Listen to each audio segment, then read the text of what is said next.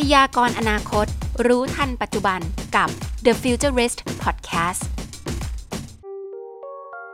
สวัสดีค่ะ The Futurist วันนี้นะคะ อยู่กับแจนจากเพจซีเมเกนเหมือนเดิมเลยค่ะ วันนี้นะคะ ต้องบอกว่าน่าตื่นเต้นมาก ๆ เลย เพราะว่า The Futurist ของเราเดินทางมาถึง EP ที่ 100 แล้วค่ะ แล้ววันนี้นะคะ เราก็ยังอยู่กับอาจารย์ซุงเหมือนเดิมเลยนะคะ สวัสดีค่ะอาจารย์ซุงค่ะ สวัสดีครับ ผมอาจารย์สุประชัยครับฟีโบครับ อาจารย์ซุงคะวันนี้นะคะอาจารย์ได้ข่าวว่าอาจารย์ซุงได้พาแขกรับเชิญคนพิเศษมา เพราะว่าจะมีงานที่หนึ่งที่จัดขึ้นมาที่น่าสนใจมาก ซึ่งเป็นงานใหญ่ในประเทศของประเทศเราเลย อาจารย์ซุงช่วยแนะนำหน่อยได้ไหมคะอ๋อได้เลยครับโอเค วันนี้จริง ๆ เราจะมาคุยเรื่องโลโบคัพนะครับแต่ว่าเดี๋ยวโลโบคัพคืออะไรเดี๋ยวเรามาคุยกับแขกรับเชิญวันนี้เดียวกันครับ วันนี้ได้รับเกียรตินะครับ จากรองศาสตราจารย์ ดรจักริดสุทธากรนะครับ ท่านเป็นคณะบดีคณะวิศวกรรมศาสตร์ มหาวิทยาลัยมหิดลครับอาจารย์จักริดสวัสดีครับ ครับ สวัสดีครับเริ่มสองท่านเลยครับครับอาจารย์คะพอหนูได้ยินคำว่า RoboCup เนี่ยหนูก็รู้สึกว่าเฮ้ยมันต้องอะไรเกี่ยวกับหุ่นยนต์แน่นอน และจริง ๆ แล้ว RoboCup งานเนี้ยค่ะ มันคืออะไรคะอาจารย์เล่าให้ฟังหน่อยได้ไหมคะครับได้ครับ ก็ RoboCup จริง ๆ เป็นหนึ่งในงานหรือว่ากิจกรรมนะครับ ที่เริ่มต้นในเชิงวิชาการนะครับ ซึ่งดำเนินการต่อเนื่องมากว่า 25 ปีนะครับ จริงๆแล้วมันเกิดขึ้นตอนที่นักวิชาการกลุ่มหนึ่งนะครับ ที่เป็นระดับโลกเนี่ยเขามาเจอกัน ก็แลกเปลี่ยนพูดคุยกันตั้งแต่ปี 1997 แล้วก็คิดว่าเอ๊ะจะทำยังไงดีที่จะดึงดูดหรือสื่อสารออกไปในวงการและนอกวงการหุ่นยนต์เนี่ยให้คนเนี่ยมาร่วมกันเยอะขึ้นและเข้าใจได้ง่ายขึ้น ก็เลยไปหยิบกิจกรรมเกมกีฬาหนึ่งมาเป็นเป้าหมายณเวลานั้นนะครับ ก็คือกีฬาฟุตบอลเป้าของโรบคัพนะครับวิชั่นที่เริ่มคิดกันเลยก็คือ เอาละปี 2050 เนี่ย เราจะมีทีมฟุตบอลหุ่นยนต์นะครับ ที่เป็นหุ่นยนต์เป็นตัวตัวเหมือนคนเนี่ย แข่งขันกับทีมแชมป์โลกฟีฟ่าให้ได้นะครับ นั่นคือเป้าหมายที่เกิดขึ้นและคิดขึ้นร่วมขึ้นมาเมื่อปี 1997 นะครับ แล้วก็จัดเป็นกิจกรรมเกิดขึ้น เรียกว่าโรบคัพครั้งแรกนะครับ ก็จะมีผู้ที่เกี่ยวข้องนักวิชาการ ผู้เชี่ยวชาญ นิสิตนักศึกษาจากหลากหลายประเทศเนี่ย เข้ามาร่วมกัน แน่นอนปีที่เริ่มต้นเนี่ยก็อาจจะมีไม่กี่ทีมนะครับเป็นหลัก 10 ทีมนะครับแต่ก็ถูกขยายขึ้นมาเรื่อยๆนะครับจนมาถึงทุกวันนี้นะครับผ่านไป 25 ปี ปัจจุบันเนี่ยโรบคัพเนี่ยมีกิจกรรมที่มีทั้งเรื่องของการแข่งขันหุ่นยนต์นะครับมีเรื่องของซิมโพเซียม ประชุมวิชาการ มีเรื่องของเอ็กซิบิชันการแสดงผลงานทางวิชาการ หรือว่าแสดงผลงานเทคโนโลยี หรือแสดงในส่วนที่เป็น ภาคอุตสาหกรรมนะครับรวมไปถึงเรื่อง Startup Pitching ที่กำลังเป็นที่นิยมใน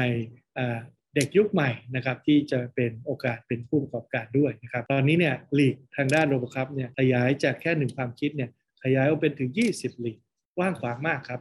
ก็เป็นการผสมผสานนะครับทั้งองค์ความรู้ทางด้านหุ่นยนต์นะครับ ซึ่งประกอบไปด้วย ทั้งเรื่องการออกแบบเรื่องไฟฟ้าควบคุม เรื่องของเทคโนโลยี ประมวลผลภาพเรื่อง AI เรื่องความเป็นอัตโนมัติ หลายๆสิ่งหลายๆส่วนครับ อันนี้ก็เป็นเบื้องต้นนะครับ ที่อยากจะเริ่มต้นแนะนำกล่าวเกริ่นถึงว่าโรบคัพคืออะไรครับ งั้นเรามองว่าโรบคัพเป็นงานเหมือนโอลิมปิก แต่เป็นงานที่เป็นเรื่องของหุ่นยนต์อย่างนี้ได้ไหมคะอาจารย์คะจะพูดอย่างนั้นก็ได้นะครับ เพราะว่าจริง ๆ แล้วอพอหลังจากที่เริ่มมีความสนใจเกิดมากขึ้นเรื่อยๆนะครับเปิดในวงกว้างขวางขึ้นนะครับในระดับโลกเนี่ยคือทุกปีเนี่ย เราจะมีการจัดมาเจอกันหนึ่งครั้ง เรียกว่า World Cup ครับเหมือนที่ประเทศไทยเรากำลังจะเป็นเจ้าภาพเนี่ยนะครับ ทุกปีก็จะเวียนจัดไปตามทวีปต่างๆ ก็ต้องมีประเทศต่างๆ ที่เสนอตัวเองเป็นเจ้าภาพนะครับ ก็เป็นการที่จะต้องคัดเลือกกันที่ยากลำบากนะครับพอสมควร ปีหนึ่งก็จะจัดหนึ่งครั้งที่หนึ่งทวีปลูกอีกปีหนึ่งก็จะเปลี่ยนไปอาจจะเวียนไปทวีปอเมริกา ทวีปยุโรปทวีปเอเชีย ก็จะเวียนอย่างนี้มา 25 ปีแล้วนะครับ แต่ก่อนที่จะไปแข่งขันกันได้เนี่ยจริงๆ ในแต่ละประเทศในแต่ละลีกเนี่ยก็จะมีการจัดการแข่งขันภายใน หรือว่าถ้าประเทศที่เล็กหน่อย หรือมีกิจกรรมไม่กว้างขวางมาก ก็อาจจะต้องยังมีการเตรียมความพร้อม แล้วก็ส่งเรื่องของข้อมูลทางวิชาการรวมถึงรูปแบบหรืออะไรต่างๆเนี่ยไปให้ RoboCup ส่วนกลางนะครับ ซึ่งเราเรียกว่า RoboCup Federation เนี่ยต้องพิจารณาคัดเลือกนะครับ แต่ถ้าบางประเทศอย่างประเทศจีนเนี่ยมีสมาชิก RoboCup หลายหมื่นคนเลย นะครับมีเป็นหลายร้อยทีมเลยนะครับที่อยู่ในนั้น ประเทศไทยเราก็มีบางส่วนนะครับที่เรามีกิจกรรมร่วมอยู่นะครับ ตรงนี้เองเนี่ยก็จะเป็นอะไรที่เรียกว่าเป็นศูนย์รวมที่เมื่อสักครู่ถามว่าเป็นโอลิมปิกได้ไหมจะพูดอย่างนั้นก็น่าจะเป็นเรียกว่า world largest นะครับอ่าอีเวนต์เลยสำหรับ robotics and AI ก็น่าจะเป็นโอลิมปิกของโลกในเรื่องของอ่าหุ่นยนต์ได้เลยครับ เมื่อกี้จะได้ยินว่าประเทศไทยเนี่ยค่ะเป็นเจ้าภาพในการจัดครั้งนี้ แล้วคจรับริงๆ อยากแอบสอบถามว่า เกณฑ์ในการเลือกในแต่ละประเทศเนี่ยค่ะที่จะได้เป็นเจ้าภาพมันมันคือยังไงเหรอคะอาจารย์คะครับจริงๆ ประเทศไทยเรานะครับต้องเรียนว่าเรา มันต้องมีเรื่องของอประวัติอยู่ดีๆเนี่ยผมเคยมีประสบการณ์นะครับ อย่างประเทศแคนาดาด้วยนโยบายของกระทรวงวิทยาศาสตร์ของเขา อยากจะดึงการแข่งขันนี้ไปจัดที่ประเทศเขาไม่ได้ไม่ได้รับเลือกนะครับ หรือหลาย ๆ ประเทศที่มองแค่ว่าเป็นเชิงเรียกว่ายุทธศาสตร์ อยากจะดึงกิจกรรมอันนี้ไปจัด ไม่ได้รับเลือก ตรงนี้จะมีกิจกรรมอย่างไรที่หรือว่ามีแนวความคิดอย่างไรนะครับที่โรบคับให้ความสำคัญโรบคับเนี่ยต้องเรียนพื้นฐานนิดหนึ่งมันคือการที่เราร่วมกัน แต่ละประเทศนะครับแต่ละทีมเนี่ยก็จะไปวิจัยพัฒนาเทคโนโลยีร่วมกันสร้างพัฒนาหุ่นยนต์ของตัวเองนะครับแล้วก็พยายามผ่านกระบวนการคัดเลือก แล้วก็มาเจอกันแต่ละปีหนึ่งครั้งที่โรงครับ ในการจะมาเจอกันได้ก็จะถูกคัดเลือกกัน ในการแข่งขันเนี่ยผมต้องเรียนว่าอาจจะไม่ได้เป็นลักษณะแข่งกันเอาเป็นเอาตาย ฉันจะต้องได้ที่หนึ่งหรืออะไรยังไง แต่มันกลายเป็นระบบนิเวศ หรือ ecosystem ในภาษาอังกฤษที่ทำให้พวกเราเนี่ยได้มาเจอกันนะครับแล้วก็มีการแลกเปลี่ยนพูดคุยนะครับแล้วก็ มีการแชร์กัน แน่นอนก็จะมีกิจกรรมที่ทำให้เกิดการลักษณะกลายเป็นการแข่งขัน แต่ตรงนี้แข่งเพื่อให้ก่อไปข้างหน้า ดังนั้นจะมีวัฒนธรรมบางอย่างที่จะผลิตบุคลากรนะครับ แล้วก็มีการสร้างเรื่องเทคโนโลยี แล้วก็ทำให้เกิดแมวมองหรือภาคอุตสาหกรรมทั้งเกิดขึ้นจากโรบคัพเอง หรือจากภายนอกเข้ามามีส่วนร่วม แล้วก็มาหาเรื่องเทคโนโลยี หรือจะนำไปให้ได้ผลประกอบการหรือว่าเรื่องของผลิตภัณฑ์ ตรงนี้เองเนี่ยเท้าความไปก็เลยทำให้โรบคัพเองเนี่ยมีความระมัดระวังมากในการที่จะเลือกประเทศเจ้าภาพนะครับ อย่างเช่นประเทศไทยเราเนี่ยต้องเรียนว่าประเทศไทยเราเนี่ยเริ่มเข้าไปมีส่วนร่วมกับกิจกรรมโรบคัพเนี่ยตั้งแต่ปี 2003 นะครับ เรามีการจัดการแข่งขันเล็ก ๆ ในประเทศเราด้วยกลุ่มนักวิชาการด้วยกันรวบรวมกันนะครับตอนนั้นเราก็ตั้งเป็นสมาคมวิชาการยนไทยนะครับ แล้วก็มี พี่ๆเพื่อนๆกันหลายๆคนเป็นอาจารย์จากมหาวิทยาลัยต่างๆเนี่ยก็มาเจอกันแล้วก็ทำยังไงนะเราจะมีกิจกรรมร่วมกัน ก็เลยมีคนเสนอไอเดียว่า ลองใช้แนวทางโรบครับ เราก็จัดกิจกรรมของเรา ก็เริ่มการแข่งขันพอแข่งของประเทศ ซึ่งหุ่นยนต์เรายังขยับขยื่นวิ่งไม่ค่อยได้เลยนะครับ ตอนนั้นก็ได้ผู้แทนไปแข่งระดับโลกทำไมพอเขากลับมาแล้วเขาเก่งมากผิดปกติเลย ถึงได้เรียนรู้ว่า อ๋อพอเราได้ไปแข่ง RoboCup ในระดับโลกจริงๆมันเป็นการแลกเปลี่ยนเรียนรู้กันทำให้มีการพัฒนาการอย่างยิ่ง ประเทศไทยเราก็เริ่มพัฒนา มีกิจกรรมนอกจากลำดับแรกเราใช้กิจกรรมหุ่นยนต์เตะฟุตบอลขนาดเล็กตอนหลังเรามีกิจกรรมหุ่นยนต์กู้ภัยมีกิจกรรมหุ่นยนต์ใช้ในบ้าน Robot at Home นะครับมีกิจกรรมอื่นๆรวมไปถึงกิจกรรมในระดับหุ่นยนต์ที่ทำโดยนักศึกษาเออนักเรียนในระดับมัธยมประถมเลยนะครับ ตรงนี้เองเนี่ยก็เป็นเรียกว่าประวัติ ทางการนะครับประวัติศาสตร์ทางการที่ไทยเราเนี่ยเข้าไปมีความเกี่ยวข้อง แล้วเราก็สร้างศักยภาพทีมเราเนี่ยเข้าไปเกี่ยวข้องแข่งขันในช่วงเวลา 10-15 ปีที่ผ่านมา เราได้ถึงเป็นระดับแชมป์โลกในหลายลีกเลยนะครับ แต่อย่างที่ว่านะครับ พอเราเป็นแชมป์โลกเสร็จอีโคซิสเต็มหรือระบบนิเวศในเมืองไทยเราอาจจะยังไม่ได้พร้อมณเวลานั้นเมื่อ10กว่าปีที่แล้ว ที่หลายคนยังไม่มั่นใจยังไม่ได้มีการลงทุนในด้านหุ่นยนต์ทุกวันนี้เนี่ยดีขึ้นแตกต่างละตรงนี้เองก็เป็นที่ไปที่มานะครับที่จุดเริ่มต้นที่เราก็สนใจอยากจะดึงโรบคัพมาจัดประเทศไทยโรบคัพเองก็มองว่าประเทศไทยก็มีศักยภาพนะครับอย่างไรก็ตามเนี่ยเราก็ทำความรู้จักกันมากว่า 20 ปี จนในที่สุดเราก็เป็นที่ยอมรับแต่ผมต้องเรียนว่าเราเริ่มครั้งแรกที่เราไปเสนอตัวบิดเป็นเจ้าภาพ แล้วก็พูดคุยแลกเปลี่ยนกันเนี่ยตั้งแต่ปี 2012 นะครับจริงๆแล้วก็ต้องเรียกว่าใช้เวลา 10 ปีเลยกว่าที่จะได้มาจัดที่ประเทศไทยเราในปีนี้ ก็อันนี้ก็เป็นที่ไปที่มาครับ ทางโรบคัพก็มีความเชื่อมั่นว่า เราไปในแนวทางเดียวกัน เรามีความพร้อมเรามีศักยภาพ ประเทศไทยเราตอนนี้เป็นศูนย์รวม ศูนย์กลาง แล้วเขาก็มองด้วยว่าไทยน่าจะเป็นประเทศที่ช่วยนำพา เรียกว่าอาเซียนของเราเนี่ยให้มีกิจกรรมทางด้านหุ่นยนต์เกิดขึ้นอย่างกว้างขวางมากขึ้นนะครับ ประเทศไทยเรามีมหาวิทยาลัย มีนักวิชาการอย่างเช่นอาจารย์ซุงนะครับที่ปีโป้ที่จุฬาหลาย ๆ ที่หรือแม้แต่ทางรัฐภาครัฐอย่างเน็กเอกหรือว่าจิสตาหลาย ๆ ส่วนเนี่ยก็ให้ความสำคัญกับเรื่องหุ่นยนต์ AI นะครับแล้วก็ระบบอัตโนมัติ ตอนนี้ปัจจุบันประเทศไทยเราช่วงโควิดที่ผ่านมาเราก็จะมองเห็นนะครับว่าในส่วนของมนุษย์หรือคนทั่วไปเนี่ยก็จะเริ่มเปิดรับเรื่องของเทคโนโลยีเรื่องหุ่นยนต์เรื่อง AI เนี่ยกว้างขวางมากขึ้นนะครับ อันนี้ก็เป็นที่ไปที่มาครับ เราก็เป็นที่น่าภูมิใจครับประเทศไทยเราก็ในที่สุดเราได้เป็นเจ้าภาพระดับโลกเลยนะครับกับโบโรบครับครับโอ้น่าสนใจมากเลยค่ะอาจารย์คะคืออาจารย์เชื่อว่าคนไทยเราเนี่ยมีฝีมือเยอะแยะมากมาย พออาจารย์พูดมา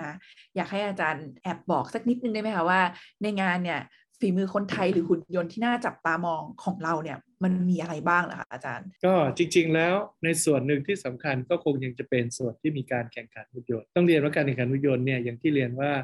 อย่างเมื่อก่อนเราเคยได้ยินหุ่นยนต์กู้ภัยเนี่ยอันนั้นเป็นแค่หนึ่งรายการหนึ่งลีกก็เหมือนลีกแต่ฟุตบอลนะครับหนึ่งลีกเท่านั้นนะครับหรือจะเป็นหุ่นยนต์ฮิวแมนอยนะครับอย่างที่ฟีโบเข้าร่วมการแข่งขันต่อเนื่องมา ก็จะเป็นหนึ่งลีกแต่ในความเป็นจริงโรบอคัพลีกเนี่ยมีกว้างขวางใหญ่มากเลยนะครับมีถึง 20กว่าลีกนะครับมีทั้งหุ่นยนต์เตะฟุตบอล ซึ่งก็แบ่งกันอีกหลายขนาดนะครับหุ่นยนต์เหมือนคนฮิวแมนอยนะครับมีขนาดผู้ใหญ่ขนาดเด็ก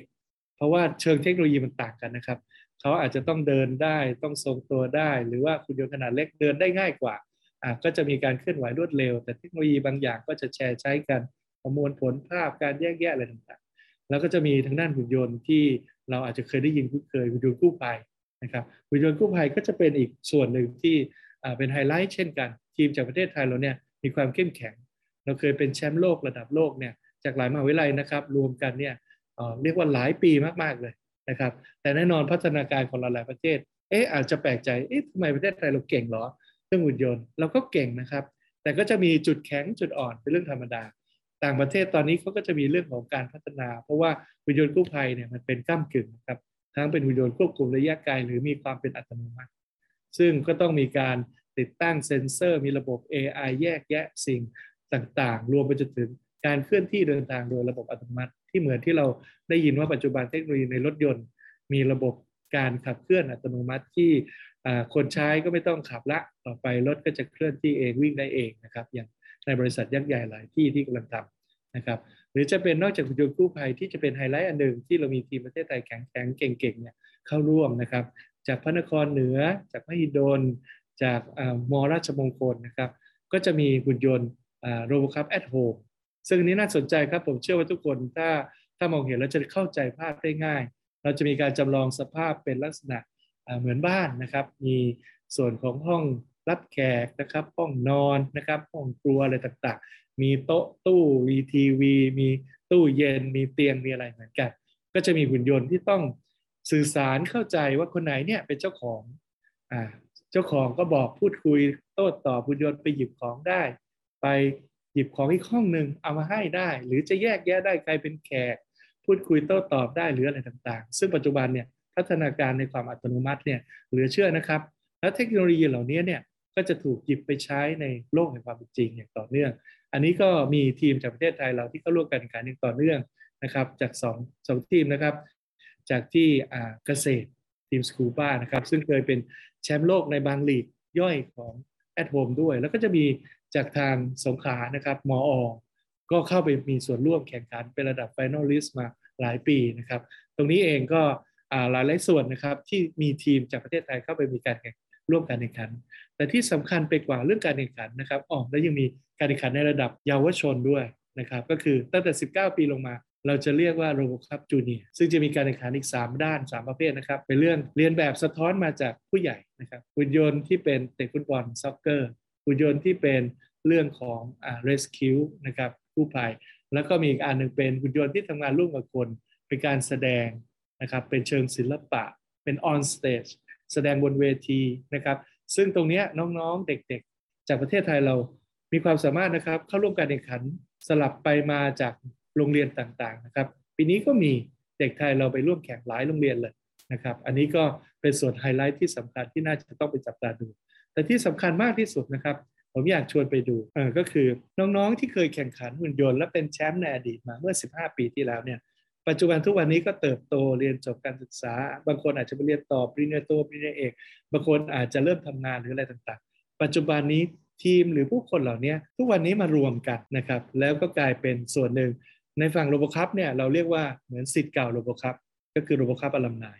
กลายเป็นผู้บุกเบิกของประเทศนะครับ ในประเทศไทยเรารวมกลุ่มกันตั้งเป็นบริษัท พัฒนาเรื่องหุ่นยนต์ต่างๆ เริ่มที่จะผลิตเพื่อการใช้งานจริง วางขายในตลาด แล้วก็เริ่มพัฒนาออกไปไม่ใช่แค่เฉพาะขายที่เมืองไทยนะครับ ในระดับโลกเลยนะครับ แต่ตัวอย่างอันนึงนะครับผมยกตัวอย่างอย่างเช่น ช่วงที่ผ่านมาโควิด เราจะได้ยินนะครับมีการดึงเอาเทคโนโลยีเนี่ยมาใช้ทดแทนมนุษย์เพื่อลดความเสี่ยงของ ไม่ว่าจะเป็นคุณหมอพยาบาลต่างๆนะครับ อย่างเช่นหุ่นยนต์ ปินโตนะครับ ก็เป็นที่โด่งดังนะครับถูกผลิตออกไปหลายร้อยตัวเลย เพื่อจะช่วยตามโรงพยาบาลต่างๆนะครับ ที่ว่าเป็นหุ่นยนต์ที่ช่วยส่งของอะไรต่างๆ จากจุด A ไปจุด B คุณหมอพยาบาลจะได้ลดความเสี่ยงในการที่จะต้องเข้าไปสัมผัสผู้ป่วยเป็นต้น อันนี้ก็มาจากทีมที่ปัจจุบันเปิดเป็นเริ่มเปิดเป็นบริษัทนะครับที่จะทำเรื่องของผลลัพธ์ออกมาที่เป็นเชิงธุรกิจ หรือว่าภาคของการสร้างผลิตภัณฑ์ มีอีกหลาย นะครับอลัมนายเลยนะครับ จากมหาวิทยาลัยสถาบันต่างๆนะครับ จากพิโบก็มีนะครับ จากที่มหิดลก็มีจากที่จุฬานะครับ จากที่พระนครเหนือ ผมว่านี่เป็นไฮไลท์ที่พวกเราจะไปเป็นประจักษ์พยานกันเห็นนะครับว่าที่เราคิดว่ามันเป็นกิจกรรมเด็กอย่างเดียวจริง ๆ ไม่ใช่ มันคือการนำเทคโนโลยีจริงๆเนี่ยออกมาใช้งานแล้วเป็นผลิตภัณฑ์เป็น Product จริง ๆ นะครับ ซึ่งผมเรียนนิดนึงไม่ใช่แค่ประเทศไทยเราทำได้นะฮะในต่างประเทศระดับโลกเนี่ยผมกล้าบอกเลย หุ่นยนต์ทุกตัวแล้วกันที่เราเห็นตัวดังๆ ในคลิปวิดีโอใน YouTube นะครับไม่ว่าจะจาก Google Robotics เบอร์หนึ่งของเขาก็เป็นโรบอคัพอลัมนหุ่นยนต์จากที่อเมซอนที่เราเห็นตัวส้มๆ วิ่งในโรงงานโรงโกดังของเขา ก็มาจากทีมที่แข่งหุ่นยนต์ใน RoboCup มาก่อนนะครับหุ่นยนต์ SoftBank ที่โต้ตอบจากที่ประเทศญี่ปุ่น ก็เป็น RoboCup alumni ที่เป็นคนทำพัฒนาขึ้น หลายหลายส่วนนะครับรวมไปถึงแม้แต่พวกที่ทำรถอัจฉริยะรถเคลื่อนที่อัตโนมัติ ไม่ว่าจะส่วนของเทสลาเองหรือส่วนหลายที่เนี่ยจะมีผู้ที่มีส่วนร่วมจาก RoboCup เนี่ยเข้าไปเกี่ยวข้องหมดเลยนะครับหุ่นยนต์ตัวเหลืองๆที่เราเห็นมีสี่ขาวิ่งเหมือนสุนัขนะครับ อันนี้เนี่ยก็เป็นทีมหุ่นยนต์ที่พัฒนาใน Rescue Robot ที่ที่เป็น RoboCup alumni เช่นกัน อันนี้จากทั้งเยอรมัน จากทั้งสหรัฐอเมริกา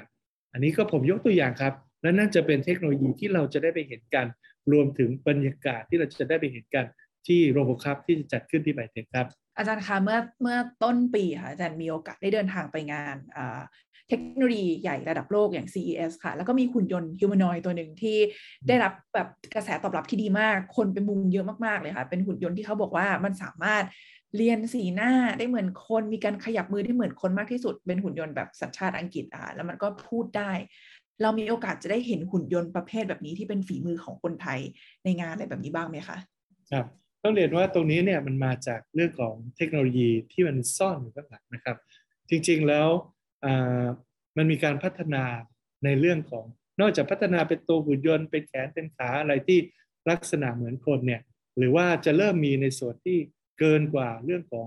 ทางกลทางไฟฟ้า ทางคอมพิวเตอร์ ก็จะมีเรื่องของอพวก เกี่ยวกับผลิตภัณฑ์พวก material พวกวัสดุศาสตร์นะครับ ที่จะมาทำลอกเลียนแบบให้เหมือนผิวหนังคนหรือรูปร่างต่างๆ ที่ลึกซึ้งไปกว่านั้นเนี่ยปัจจุบันเนี่ยก็มีศาสตร์เทคโนโลยีที่เกี่ยวข้องกับทางด้านเรื่องของอความคิดนะครับ ไม่ว่าจะเป็นสัญญาณสมองความคิดหรือลักษณะการแสดงออกในรูปแบบของในเชิงเรื่องของอารมณ์นะครับ ซึ่งจริงสมัยนานมาละ ตอนนั้นผมยังเป็นนักศึกษาอยู่ต่างประเทศเลย ก็เริ่มเห็นมีการให้ความสนใจว่า เอ๊ะหุ่นยนต์เนี่ยแสดงสีหน้าแสดงอารมณ์ ตอนนั้นยังไม่มีหน้าตาเลยนะครับยังเป็นแค่มีแค่คิ้วมีแค่ปากนะครับ ขยับตัวไปมาถ้าจำไม่ผิดจากที่ MIT นะครับของ MIT ซึ่งเริ่มมีการนำเสนอว่าขยับหูขยับตาขยับคิ้วขยับปากแสดงภาพลักษณ์ของการสื่อสารต่างอารมณ์นะครับ ก็มีการศึกษาทางด้านนั้นและศาสตร์ตรงนี้เนี่ยก็ถูกพัฒนาขึ้น แล้วปัจจุบันเองเนี่ยทุกอย่างนะครับศาสตร์เริ่มมีการที่จะ เชื่อมโยงข้ามศาสตร์กัน เป็นแบบเรียกว่า interdisciplinary หรือว่าข้ามศาสตร์พหุสาขาวิชาละกันครับ ตรงนี้เนี่ยในจุดตรงนี้เนี่ยต้องเรียนว่าที่เมืองไทยเราก็มีการให้ความสำคัญนะครับ ก็กำลังเริ่มพัฒนาเรื่องของการศึกษาเรื่องความคิดนะครับ เรื่องของ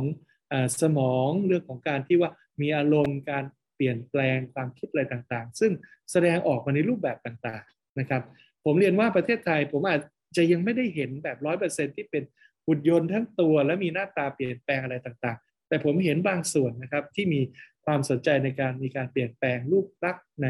ลักษณะของกล้ามเนื้อจำลอง หรือภาพการเคลื่อนไหวนะครับ หรือบางส่วนนะครับที่อาจจะทำได้รวดเร็วกว่า ก็คือไปเกี่ยวข้องกับทางด้านเรื่องของโลกเสมือนจริง หรือที่เราได้ยินกันเรื่อง virtual reality บนภาพคอมพิวเตอร์นะครับเป็นภาพที่จำลองเป็นอวตารต่างๆ ซึ่งปัจจุบันในเทคโนโลยีนี้กำลังเป็นที่ยอมรับและเปิดกว้างแล้วมาเร็วมากนะครับ เพราะฉะนั้นแต่ไส้ในเนื้อข้างหลังเนี่ยมันมีเรื่องเกี่ยวกับอิมมชันความรู้สึกความคิด ความเชื่อมโยงมี AI ซ่อนอยู่เนี่ยมันกำลังเชื่อมโยงเข้าใกล้ครับ ไม่ไกลครับ ผมว่าที่เมืองไทยเราเท่าที่รับทราบเนี่ยหลายสถาบันการศึกษาเนี่ยให้ความสำคัญตรงนี้ รวมไปถึงปัจจุบันก็จะมีเริ่มมีองค์ประกอบมีเริ่มมี บริษัทสตาร์ทอัพแล้วก็ที่สำคัญเลย ภาคความต้องการก็คือภาคเอกชน กับการตอบรับของบุคคลทั่วไป หรือประชาชนคนทั่วไปเนี่ยยอมรับมากขึ้น เพราะฉะนั้นมันเป็นจังหวะที่มันลงตัวอิ่มตัวกันในช่วง 3 ปีนี้แหละครับ เพราะฉะนั้นผมเชื่อว่าอย่างโรบคัพมาจัดปีนี้เนี่ยก็จะเป็นอีกมายสเตนหนึ่งที่ทำให้ทุกคนตื่นตัว แล้วก็เกิดการยอมรับเพิ่มมากขึ้นได้ ที่น้องถามมาเมื่อสักครู่มั่นใจครับจะมองเห็นได้ในสองสัปปีนี้ที่เมืองไทยเราแน่นอนครับ โหฟังแล้วน่าตื่นเต้นเลยค่ะ หนู ก็เป็นหนึ่งคนที่ชอบหุ่นยนต์มาก เพราะว่าเมื่อเคยเดินทางไป CS หลายปี จะมีหุ่นยนต์ตัวหนึ่งที่รู้สึกว่าเมื่อไหร่จะมีจริงสักทีอยากให้อยู่ในบ้านมากเลยค่ะอาจารย์เพราะว่ามันจะเป็นหุ่นยนต์ที่เหมือนแบบเราเดินกลับบ้าน จะเดินเข้ามาถือกระเป๋าให้เราเสร็จปุ๊บก็อะไปวางไว้ให้อยู่กับที่อยากกินน้ำก็เดินไปหยิบในตู้เย็นให้มันเป็นหุ่นยนต์ที่แบบ ถ้าวันหนึ่งเคยมีคำถามกับตัวเองค่ะว่าแบบ เออต่อไปอนาคตเราคงต้องมีเพื่อนเป็นหุ่นยนต์หรือเปล่าอะไรเงี้ยก็ก็คิดว่าอีกไม่นานหุ่นยนต์ก็คงถูกพัฒนาหลาย ๆ หลาย ๆ รูปแบบอะไรเงี้ยค่ะอาจารย์อ่าเวลาเราไปอย่างไป CES นะครับ ผมก็มีโอกาสเคยไปนำเสนออ่าผลิตภัณฑ์ของเราเมื่อหลายหลายปีก่อนนะครับสิบกว่าปีก่อน แล้วก็ได้ไปเห็นมันเป็นมันเป็นงานเปิดตัวผลิตภัณฑ์ใหม่ๆใช่ไหมครับ ก็หลายๆอย่างก็เป็นนิวเทคโนโลยีเปิดตัวของหลายบริษัทที่วันนั้น ที่เกิดขึ้นในระดับโลกนะครับ CES ผมเรียนว่าตรงนั้นอะเป็นผลิตภัณฑ์แล้วแต่ว่าในส่วนที่เกี่ยวข้องกับโรบอคัพเนี่ยมีส่วนผลิตภัณฑ์บางส่วน แต่ว่าเราจะเห็นเทคโนโลยีอันหนึ่งที่เป็นเรื่องของในระดับวิจัยพัฒนานะครับ ซึ่งเราเอาวิจัยพัฒนาเนี่ยมาแข่งขันกัน แล้วผมเรียนอย่างนี้นะครับ วิจัยพัฒนาเนี่ยโดยปกติแล้วจะมาเป็น Product ได้เนี่ยเทคโนโลยีมันจะเหลื่อมกันนิดหนึ่ง วิจัยพัฒนาจะไปข้างหน้ากว่า แต่ว่าเรื่องของความเสถียรเรื่องของความคงทน durability อะไรต่างๆ เนี่ยยังอยู่ขั้นตอนที่ต้องพัฒนาต่อ ถึงวันหนึ่งหลังจากนั้นช่วงเวลาหนึ่งก็จะออกมาเป็น Product ที่ไปแสดงผลงานใน CES เป็นต้นนะครับ เพราะฉะนั้นสิ่งที่ผมอยากเชิญชวนก็คือ อย่างน้องพูดถึงเรื่องหุ่นยนต์ที่ใช้ในบ้านแลกเปลี่ยนกันเหมือนเป็นเพื่อนเป็น companion robot เนี่ยที่งานเราเนี่ยที่ RoboCup เนี่ยมีRoboCup at Home League ซึ่งจะมีคนเนี่ยขนหุ่นยนต์มาตอนนี้ commit เนี่ยมาหลายสิบทีมแล้วนะครับ ผมว่าน่าจะมีอย่างน้อยก็ 20 หุ่นยนต์นะครับที่จะมาแข่งขัน แล้วตรงกันเลยครับถ้าน้องพูดถึงเนี่ยจะมีหุ่นยนต์อย่างเนี้ยแล้วผมเรียนว่า advance กว่าด้วยกว่าที่เป็นผลิตภัณฑ์เพราะเขาจะต้องทำหลายๆอย่าง challenge นะครับ ผมทราบมาเขาติดต่อมาว่า ตอนท้ายของรายการนะครับ ช่วงที่แข่งขันไปถึงจุดที่จุดจุดหนึ่งแล้วเนี่ย จะขอไปใช้พื้นที่ในไบเทคขอเข้าไปในพื้นที่จริง เป็นร้านอาหารขอเข้าไปสั่งอาหาร หยิบอาหาร เสิร์ฟอาหารไปที่โต๊ะไปอยู่กับเจ้าของหรืออะไรต่างๆ ซึ่งจะเป็นบริเวณที่เขาไม่รู้จักมาก่อนนะครับ ก็คือเขาต้องฉลาดมากขนาดที่แยกแยะออกมี AI จะเดินทางไปจากจุดหนึ่งไปจุดหนึ่งเข้าไปสั่งอาหารที่เคาน์เตอร์ไปทำอะไรต่างๆ ซึ่งแต่ละปีก็จะมีกิมมิคต่างกันนะครับ บางปีไปใช้เป็นซูเปอร์มาร์เก็ตเขาก็ปล่อยตัวไปในซูเปอร์มาร์เก็ตเลยให้ไปหยิบผลิตภัณฑ์อันนี้มา ก็ไปหยิบมาแล้วก็มาที่จ่ายตังค์เป็นต้นนะครับ เชิญลองไปดูครับ ตรงนี้เนี่ยน่าสนใจผมคิดว่าเป็นอันหนึ่งที่พวกเราเข้าถึงได้นะครับ ประชาชนคนทั่วไปเนี่ยเข้าใจภาพได้ง่าย แต่จริงๆมันมีเทคโนโลยีที่ลึกซึ้งซ่อนอยู่ข้างหลังเยอะมากเลยนะครับ อันนี้ก็ดีใจที่ทางน้อง พูดถึงนะครับ ก็อยากชวนชวนมาดูครับจะบอกว่าอันนี้ยากมากเลยครับ ในมุมคนทำหุ่นยนต์เนาะเป็นสิ่งสิ่งที่ยากที่สุดคือเป็นเจอโจทย์ที่มันไม่เจอไม่ไม่ได้เตรียมตัวมาก่อน ใช่ใช่ครับ อันนี้เซอร์ไพรส์ครับอาจารย์ ไม่ไม่คิดว่าจะทำกันขนาดนี้ครับ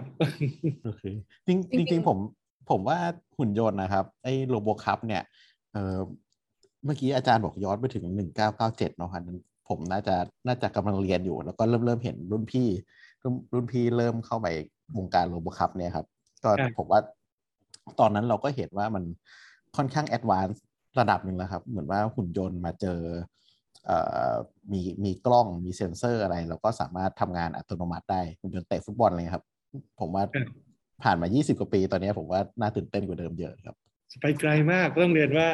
พพอเราไม่ได้ถ้าถ้าสมมติบางลีกเราไม่ได้ติดตามนะฮะ มันมีการพัฒนาการที่โหอย่างหุ่นยนต์ขนาดเล็กนะครับ ที่เคลื่อนที่เนี่ยเคลื่อนที่เร็วมากเลยนะครับ คิดแบบมันจะวิ่งก็ไม่ใช่แบบค่อยๆเลี้ยงฟุตบอลไปยิงนะครับ มันส่งข้ามกันคนไหนเป็นอ่าโก คนไหนเป็นฝั่งเรา คนไหนเป็นกองหน้ากองหลังมันแยกแยะมีดอกบอลโด่งขึ้นไปมีปีโมงเข้าได้อย่างนี้น่าตกใจนะครับ แล้วก็ต้องเรียนว่านี่ไม่ได้มีคนบังคับนะครับ เป็นอัตโนมัติเลย เยอะมากๆ แล้วเราจะเห็นแล้วเราจะตกใจว่า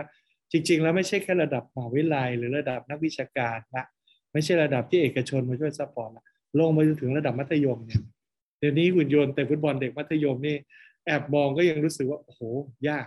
ยากมากนะครับ อันนี้ก็ต้องบอกว่า แต่ที่น่าสนใจคือ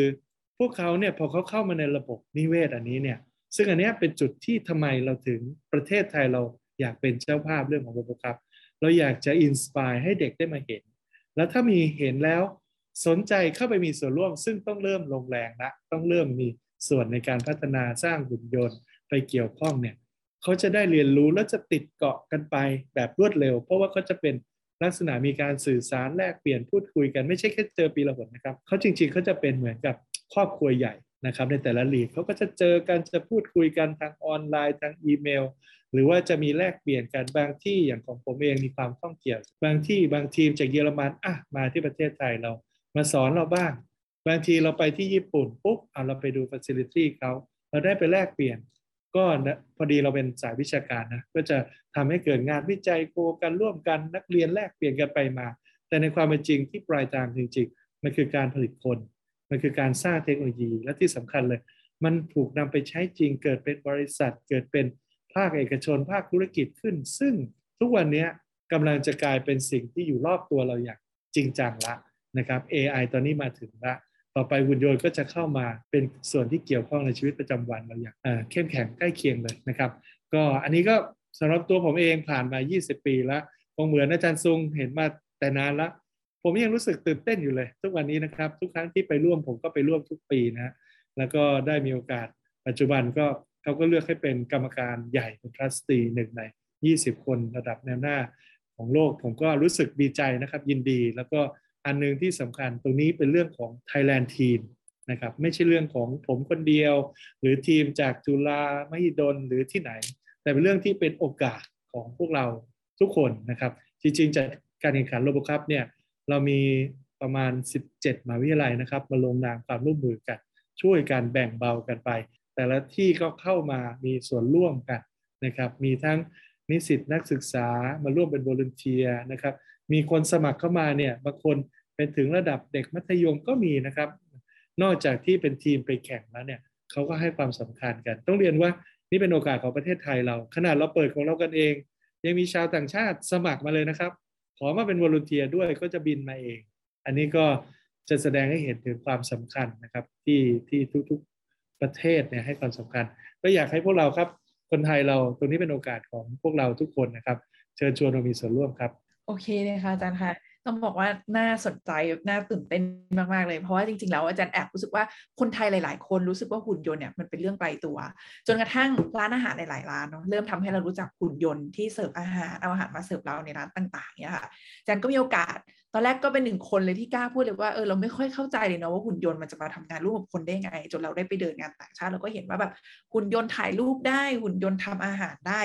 หุ่นยนต์ตีปิงปองกับเราได้เนี่ยก็เลยรู้สึกว่ามันเป็นจุดเริ่มต้นที่ดี แล้วก็ดีใจมากๆเลยที่ได้ทราบจากอาจารย์วันนี้ว่าคนไทยเราเองเนี่ยก็มีฝีมือเยอะแยะมากมาย แล้วก็คาดหวังว่า หวังว่าประเทศไทยเราคงจะมีนักนวัตกรคนผลิตหุ่นยนต์ที่ดีเรื่อยๆ สุดท้ายนี้อยากให้อาจารย์ช่วยย้ำฝากถึงงานอีกทีได้ไหมคะว่างานจะจัดขึ้นเมื่อไหร่อะไรอย่างเงี้ยค่ะ เป็นงานที่ต้องเสียค่าใช้จ่ายในการเข้าไหมค่ะก็อันนี้ชื่อกิจกรรมชื่อโลโบคัพนะครับ ก็เหมือนกับโรบอทบวกกับคัพที่ เวลาเข้าไปแข่งฟุตบอลแล้วก็ได้ถ้วยรางวัลครับ แต่เราจะเรียกกันว่า RoboCup นะครับ RoboCup 2022 นะครับ ถ้า Google เอาก็อาจจะเจอนะครับ หรือว่าไปที่ robocup.org ก็จะมีลิงก์ไปนะครับ ซึ่งจะเห็นภาพรวมของ RoboCup นะครับ แล้วก็สำหรับ visitor นะครับ คนทั่วไปไม่ว่าจะเป็นนักเรียนนักศึกษาผู้ปกครอง ภาคเอกชนผมย้ำนะครับ อันนี้ไม่ใช่งานสำหรับเด็กน้อยอย่างเดียว เชิญภาคเอกชนด้วยเชิญภาคอุตสาหกรรมด้วยไปดู เพราะว่าที่ต่างประเทศเนี่ยเขาตามดูทุกปีนะครับ บริษัทยักษ์ใหญ่เนี่ยเขาจะตามเลยเขาจะมายุ่งทั้งเป็นสปอนเซอร์ หรือจะตามเข้าร่วมตลอด เพราะว่าตรงนั้นเป็นโอกาสขยายภาคธุรกิจภาคอุตสาหกรรมผมเรียนเชิญนะครับเข้ามามาเยี่ยมชมนะครับในงาน สามารถจะลงทะเบียนมาก่อนล่วงหน้าได้นะครับ ที่เว็บไซต์นะครับ 2022-2022.robocup.org นะครับซึ่งทางผู้จัดเนี่ยจะสามารถช่วยอำนวยความสะดวกครับ ถ้าเป็นกลุ่มเนี่ยเราจะมีไกด์เลยนะครับพา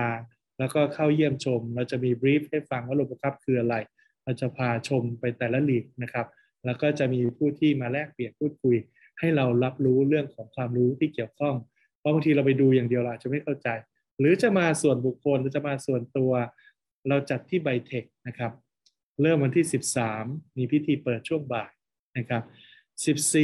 14 15 นะครับ แล้วก็วันที่ 16 เนี่ยเป็นรอบชิงชนะเลิศนะครับ ซึ่งก็จะมีพิธีรับรางวัลอะไรต่างๆ ช่วงบ่าย ก็ต้องเรียนว่า ช่วง 13 14 15เนี่ยกำลังไฮไลท์แล้วครับ 16 นี่ก็คือมาดูนี่เหลืออาจจะเหลือทีมที่จำนวนกำลังแข่งใครเป็นที่ 1 ที่ 2 อะไรนะครับ แต่ก็จะมีไฮไลท์แต่ละวันที่หลากหลากหลากหลายแตกต่างกัน ที่ไบเทคนะครับ 13 ถึง 16 นะครับกรกฎาคม ไม่มีค่าใช้จ่ายครับ อย่างที่เรียนถ้าลงทะเบียนมาก่อนได้เนี่ยเราจะจัดเตรียมความพร้อมที่จะต้อนรับได้เลยนะครับ จะเป็นกรุ๊ปก็ได้ ถ้าเกิดว่ามาส่วนบุคคลนะครับไบเทคปัจจุบันเราใช้รถไฟ BTS ไปถึงได้นะครับ รือจะขับรถกันไปเองหรืออย่างไรนะครับ ตรงนี้ค่อนข้างสะดวกสบาย เราใช้พื้นที่เนี่ยครึ่งไบเทคเลยนะครับฮอ98 99 100 20,000 ตารางเมตรครับ คนตอนนี้ลงทะเบียนมาจากต่างประเทศเนี่ยเกินพันคนแล้วครับ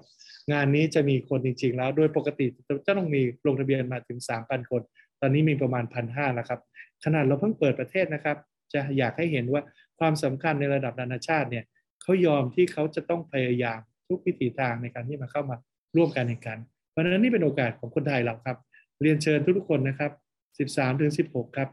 กรกฎาคมนี้นะครับที่ไบเทคมาตั้งแต่สายๆก็ได้ครับ สักประมาณ9โมง10 โมงนะครับ กิจกรรมในจริงๆ เราจะเริ่มทีมเข้ามาร่วมกันจัดการเตรียมความพร้อมเนี่ยเขาเข้ามากันตั้งแต่เช้า 8 โมงนะครับ แต่กว่าจะพร้อมและเริ่มการแข่งขันเนี่ยสัก 10 โมง